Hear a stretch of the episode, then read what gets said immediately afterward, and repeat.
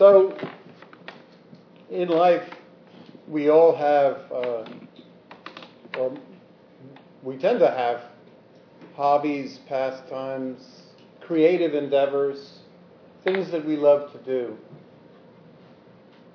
In the Buddhist time, he called it ajasaya, which meant pleasurable activities, activities that don't have any negative karma. They don't cause harm in and of themselves.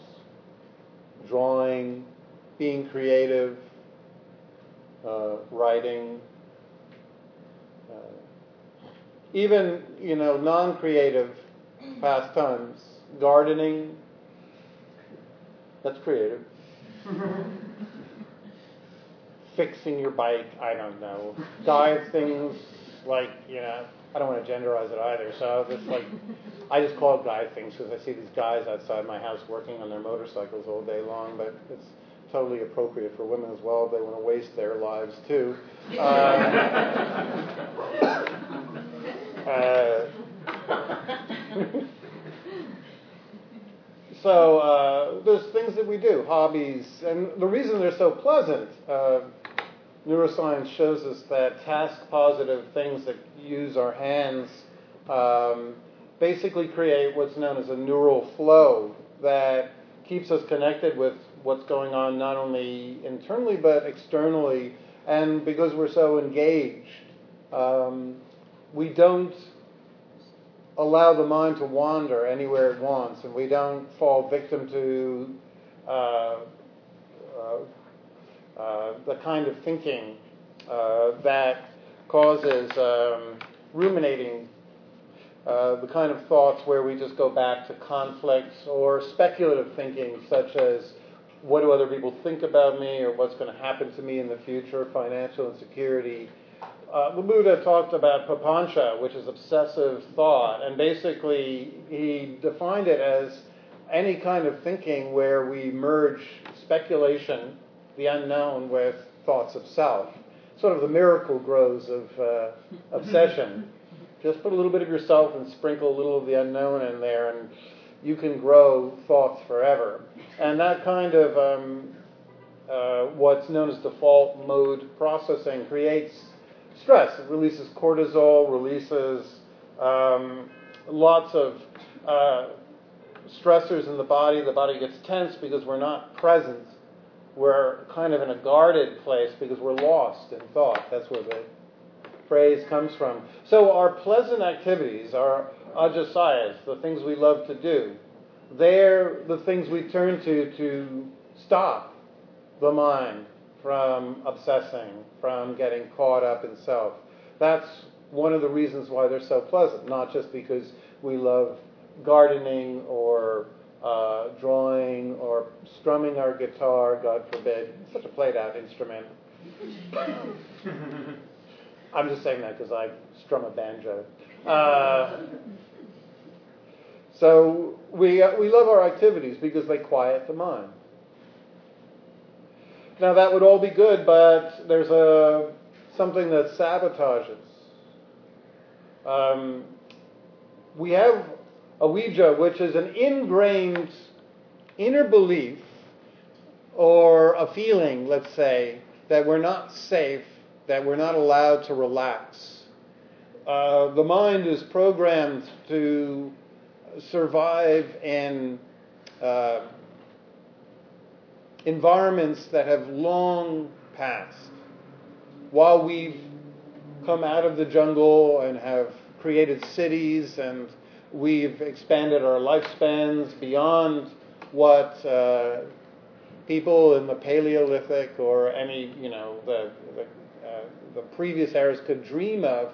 We still are born into minds that have fully activated fear centers uh, that keep us constantly on guard, worried, and we have also dopamine reward systems which don't allow us really to fully relax until they engage and reward us for an activity. This is why it's so much easier for us to meditate on a beach or in a, the top of a mountain because when you've accomplished something, when you've done something, you release dopamine, and then the brain is set up to feel, ha, now, now I get to relax.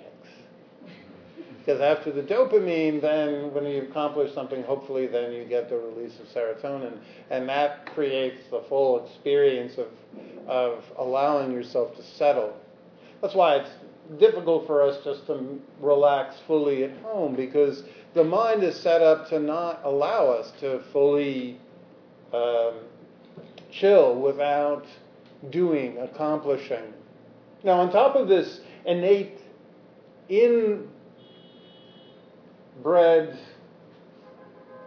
uh, programmed uh, edginess, anxiety, have to do and accomplish, not allowing ourselves to feel safe, even though statistically you are all safe. You know, none of you are going to be, as we say, eaten on your way back home. I hope you aren't. That would be horrible. Uh, though if you are, I hope you will film it. I don't know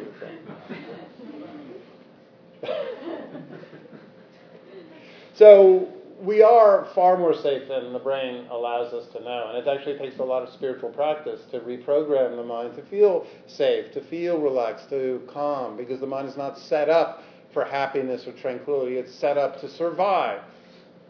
That's what our brains are programmed for. So this feeling of avijja looks around for things that it can latch onto. Uh, activities, behaviors, things that it can clutch onto to make ourselves feel safe, to feel okay. And very often it latches on to these activities that quiet or give us a sense of uh, joy in our lives. And then what it attaches to it, the Buddha talked is uh, called raga, R-A-G-A, which is passion. And so passion in this case is the addictive, clinging belief that unless I have my drawing, my art, my bicycle riding, my banjo playing, my this or that. I have no way to uh, quiet the mind. And then on top of it, from raga grows upadana, which is all the thoughts and stories and desires for approval in the world, to feel good enough, to feel loved.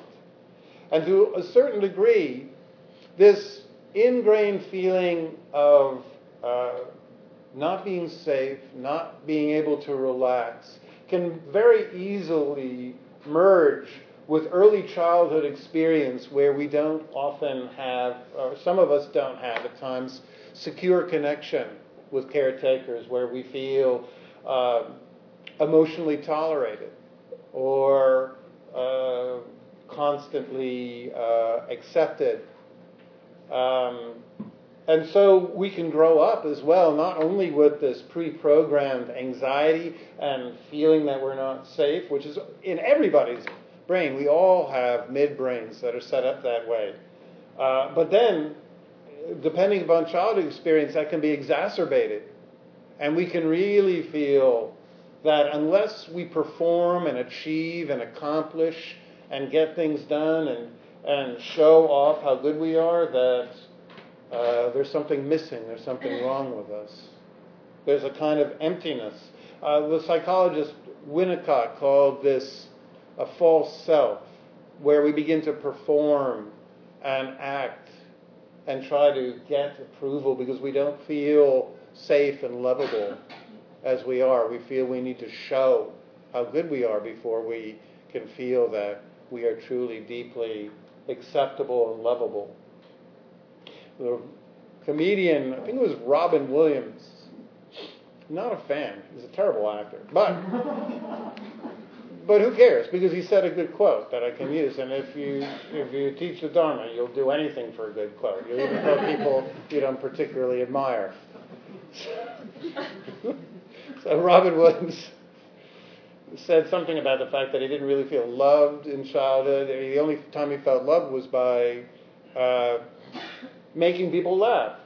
And so at first, making people laugh felt really good because he got connection. He felt, you know, he felt connected and accepted by his parents. But then after a while, what happens is these strategies, the things that these pastimes we enjoy, making people laugh, drawing, playing an instrument, painting, dancing, uh, gardening, whatever it is, eventually the, when it becomes consumed by this seeking approval, seeking acceptance, seeking unconditional love, then what happens is it becomes corrupted. Because the approval we seek is conditional. We can't control how other people receive our work. Sometimes people are in a bad mood and they don't like our work when it's very good, or sometimes our work just doesn't get their attention, or sometimes the world is filled with other people who are just as good at strumming a guitar or playing the bassoon or whatever. Uh, and so we don't get attention and we don't get the four things we seek addictively. We seek um, financial gain.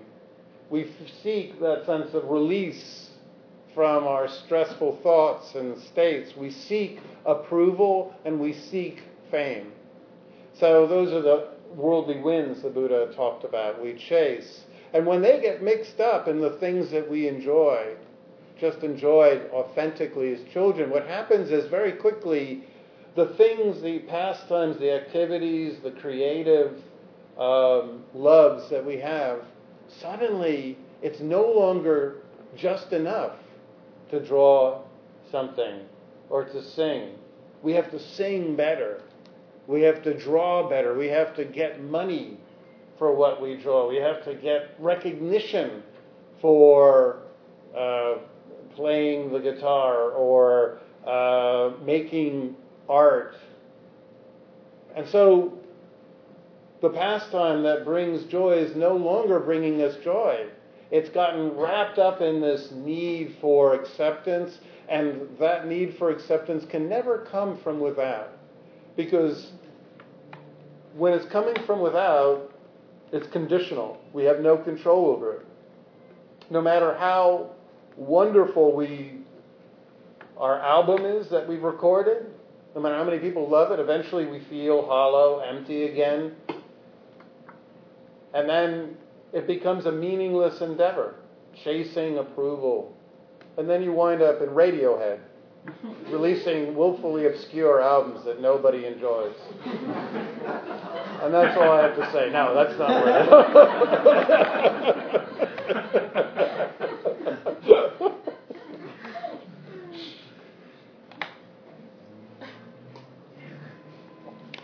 so um, yeah, so when raga, which is passion, and upadana, which is stories and clinging, seeking approval, seeking acceptance, stories about who we are, stories about what's right, all that clinging comes in, then uh, eventually we set ourselves up for disenchantment. And there's three stages of disenchantment.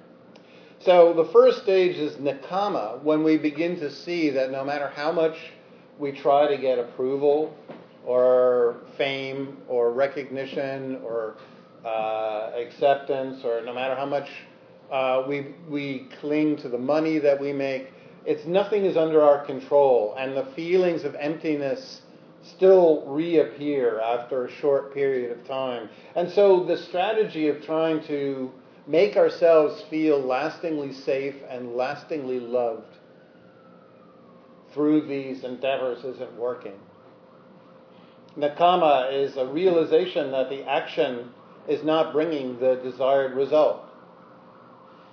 So, what we used to love, the ajasaya, the painting, now becomes something that uh, is disenchanting. And then viraga. If raga means passion, viraga means this, this passion. We lose the passion even for the thing that we used to love as a child. We might have loved, you know, uh, doing something creative. But then as an adult, when we try to win over people, uh, the things that we love, suddenly we lose the passion for it because it's not bringing us the thing that has become conflated with the endeavor. We're trying to get love or trying to get a sense of lasting security, and it can't give that to us. And then finally, there's vimutti, which means really just to finally we just throw up our hands and we let go. Vimutti is the end of clinging. Even the stories that we've told about how important this endeavor is begin to fall away. And so, at this point, when the thing, the activities, the pastimes, the creative endeavors, the uh, the skills that we've developed and we used to enjoy now uh, bring a sense of alienation. What do we do? Well, we come to Dharma Punx, of course. That's where people go when they begin to feel alienated from their lives. and the first hope, just like when people go to AA meetings, they hope, can, can you show me how to drink skillfully? and a lot of the time, you really can't. You just, you know, but and so part of the problem is that skill, spiritual practice does lead to a certain amount of uh, disillusionment. We be, we really begin to see that the stuff that we're trying to get from our worldly activities we're trying to get the love we didn't get in childhood or the acceptance we didn't get from our peers in early schooling experience, or we're trying to get a sense of I'm okay, or trying to get security. Guess what? It can't give it to us. That those those states can't be accomplished conditionally from external. They have to come from within. So uh, we wind up in this state of uh, disillusionment. And the next thing that generally happens is what I like to call black and white thinking, where there's a temptation to just say, fuck it. I'm not going to do it anymore. I've played music enough. I've been in that band and we released our album and it sold a few copies, but now I feel empty and still I'm unhappy, so fuck it. I'm not even going to pick up my guitar anymore. And the Buddha, though, in the Householder Suttas, he discouraged this kind of thinking. He talked about developing balance in life, and he talked about using spiritual practice as the thing that gives us the lasting happiness, the lasting security so that we can free ourselves up to return to the pastimes that we love and enjoy them just for what they are, but stripping out the contamination of trying to get something that those pastimes were never meant to bring to us. So, for example, in the Dhananjani Sutta, the Buddha talks about finding a livelihood that Dhananjani, the uh, householder, likes, but one that doesn't interrupt his ability to um, have a spiritual practice, to sit, to meditate, to attend to his spiritual community. What the Buddha is saying is do both. Have a practice you love, your yoga, your art, your drawing, and, and enjoy it. But when you're looking for unconditional, true, deep feelings of, of healing and self care and growth, let your spiritual practice be involved. One of the um, wonderful teachers I studied with, Tom Jeff, he said that in life we juggle a lot of balls. We juggle exercise, at least theoretically in my part. it's a theoretical ball in juggling. and then there's then there's uh, making a living. There's friendships. There's uh, uh, maybe family uh, whatever you have, there's balls that you juggle, and then there's also and friendships, but then there's also the spiritual ball. And if you think of your spiritual practice as just another ball, it's going to just add more stress in your life. One more thing to try to succeed at, try to accomplish at, try to become really good at. And instead, if you don't think of it as something that's another ball you're juggling, and if it is, you'll just drop it anyway. But think of it as the foundation that you rest upon. And that's where you're searching for the ability to find security, ease, tranquility, peace, so that the other endeavors that you used to love that might have become a little hollow or disenchanting because you've somehow maybe found work doing what you love, but then you have difficult people you work for.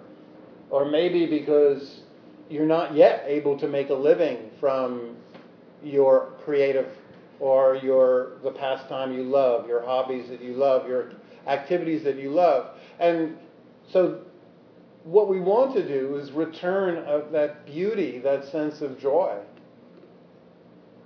without trying to stretch it and shape it and turn it into uh, something that it's not meant to be. It's meant to give us time where we can shut down all the brain's needless chatter and simply become one with the task. But the act of healing, the act of opening to old wounds and the act of developing self acceptance. That's the heavy lifting that we can use our spiritual practice for. To King Pasenadi, the Buddha talked in the Aputtaka Sutta, he said, spend the things that you've earned not just on yourself, on your family, but also leave yourself time for your spiritual practice. The Sigalovada as well, the great householder suttas. The Buddha talked about showing up for work and for one's families, one's responsibilities, but he starts out the entire sutta again by saying, also have a spiritual practice where you can develop, the, get those core needs met. So um, I'm going to conclude by talking about some of the ways we can do this.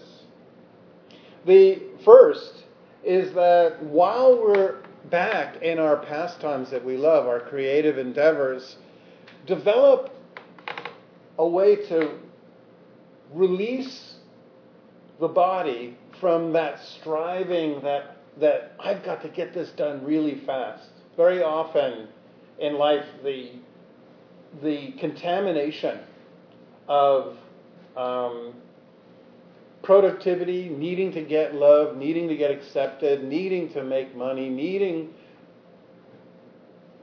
turns the body into this stressful container while we create. And if beneath the level of creative awareness there's a tense body, then unconsciously we're, no, we're going to begin to associate the things we love, the activities that bring us joy, with stress. We're going to be in these tight shells while we're trying to do the things we love because it's been contaminated by, I've got to do this to get people to like me and approve of me. Well, if we can breathe, stretch out the breath, relax into the body, truly relax into the physicality and see if we can rid that that that state of onrushing production to, to schedule, we can begin to reopen to just the embodied state of being fully present, neural flow, engagement, that activity, ajasaya, that we love. Two, pause before you show your work to anyone else. Develop the ability to sit with what you've done, what you've created, and take a look at it and really soak in the feeling that you've created or done something or accomplished something. The moment you turn it over to your friend, wife, husband, boyfriend, girlfriend, roommate, hey, look at this! Look at this! And they're like, mm, yeah, whatever. Hey, I got this text. this text. I, I wrote this this guy, this girl, and she wrote, huh? You're like, I just wrote a novel. I just wrote a novel. And they're like, I got a text. the moment we bring in, we bring in the need to show, the need to make it real by showing it to someone, actually what we do is we open into the realm of the conditional where we have no control whatsoever. And where very quickly the sense of completion and accomplishment and the sense of fulfillment can be stripped away by that completely inattentive roommate. And when we don't know how to truly develop what the Buddha called kaganusati, um, then we're really depriving ourselves because so many of the things we're going to accomplish in our lives, nobody, a lot of people will not see. And if we deprive ourselves of the ability to feel the sense of reward of having built something beautiful or achieved something, uh, it's a, it's it's uh, it's it's quite sad, and that uh, it means that we can only feel that we've really done something worthy once we get somebody to say, yes, it's real. Yes, I see that. Yes, it's good. It's really important when we show our work to not fixate on the reactions, to keep awareness on the body, the breath, staying relaxed. Hypervigilance, looking, trying to read the minds of the people we're showing our work to, trying to get their love, pulls us out of the body and it pulls us out of the sense of um, having just the creation in and of itself being enough, being joyful. It's important if we do make a living from things we enjoy, or uh, even if we don't, if there are difficult interpersonal experiences that arise, it's really important to avoid rumination. Rumination is uh, going back again and again and again to all of our conflicts and uh, and uh, the disappointments at work and the people who do things that we don't like and the people who say things we don't like and all the difficulties we have uh, with those around us. And the problem is, is the more we ruminate, not only do we create more stress and suffering in our lives, but we pull awareness away from embodied recognition, from mindfulness, from a sense of feeling any accomplishment for our activities and our endeavors. In short, we really want to reconnect with the process itself, the joy that we get from doing anything, and disconnect it from all the sense that it only counts, it's only real when we get money or approval or acceptance or you know, some kind of external reward. The moment that uh, that kind of agenda creeps in, we get lost in the samsaric loop of never ever feeling that anything we do is good enough. Will the moment we fix, we finish something, we show it, we move on, and the the joy is stripped away.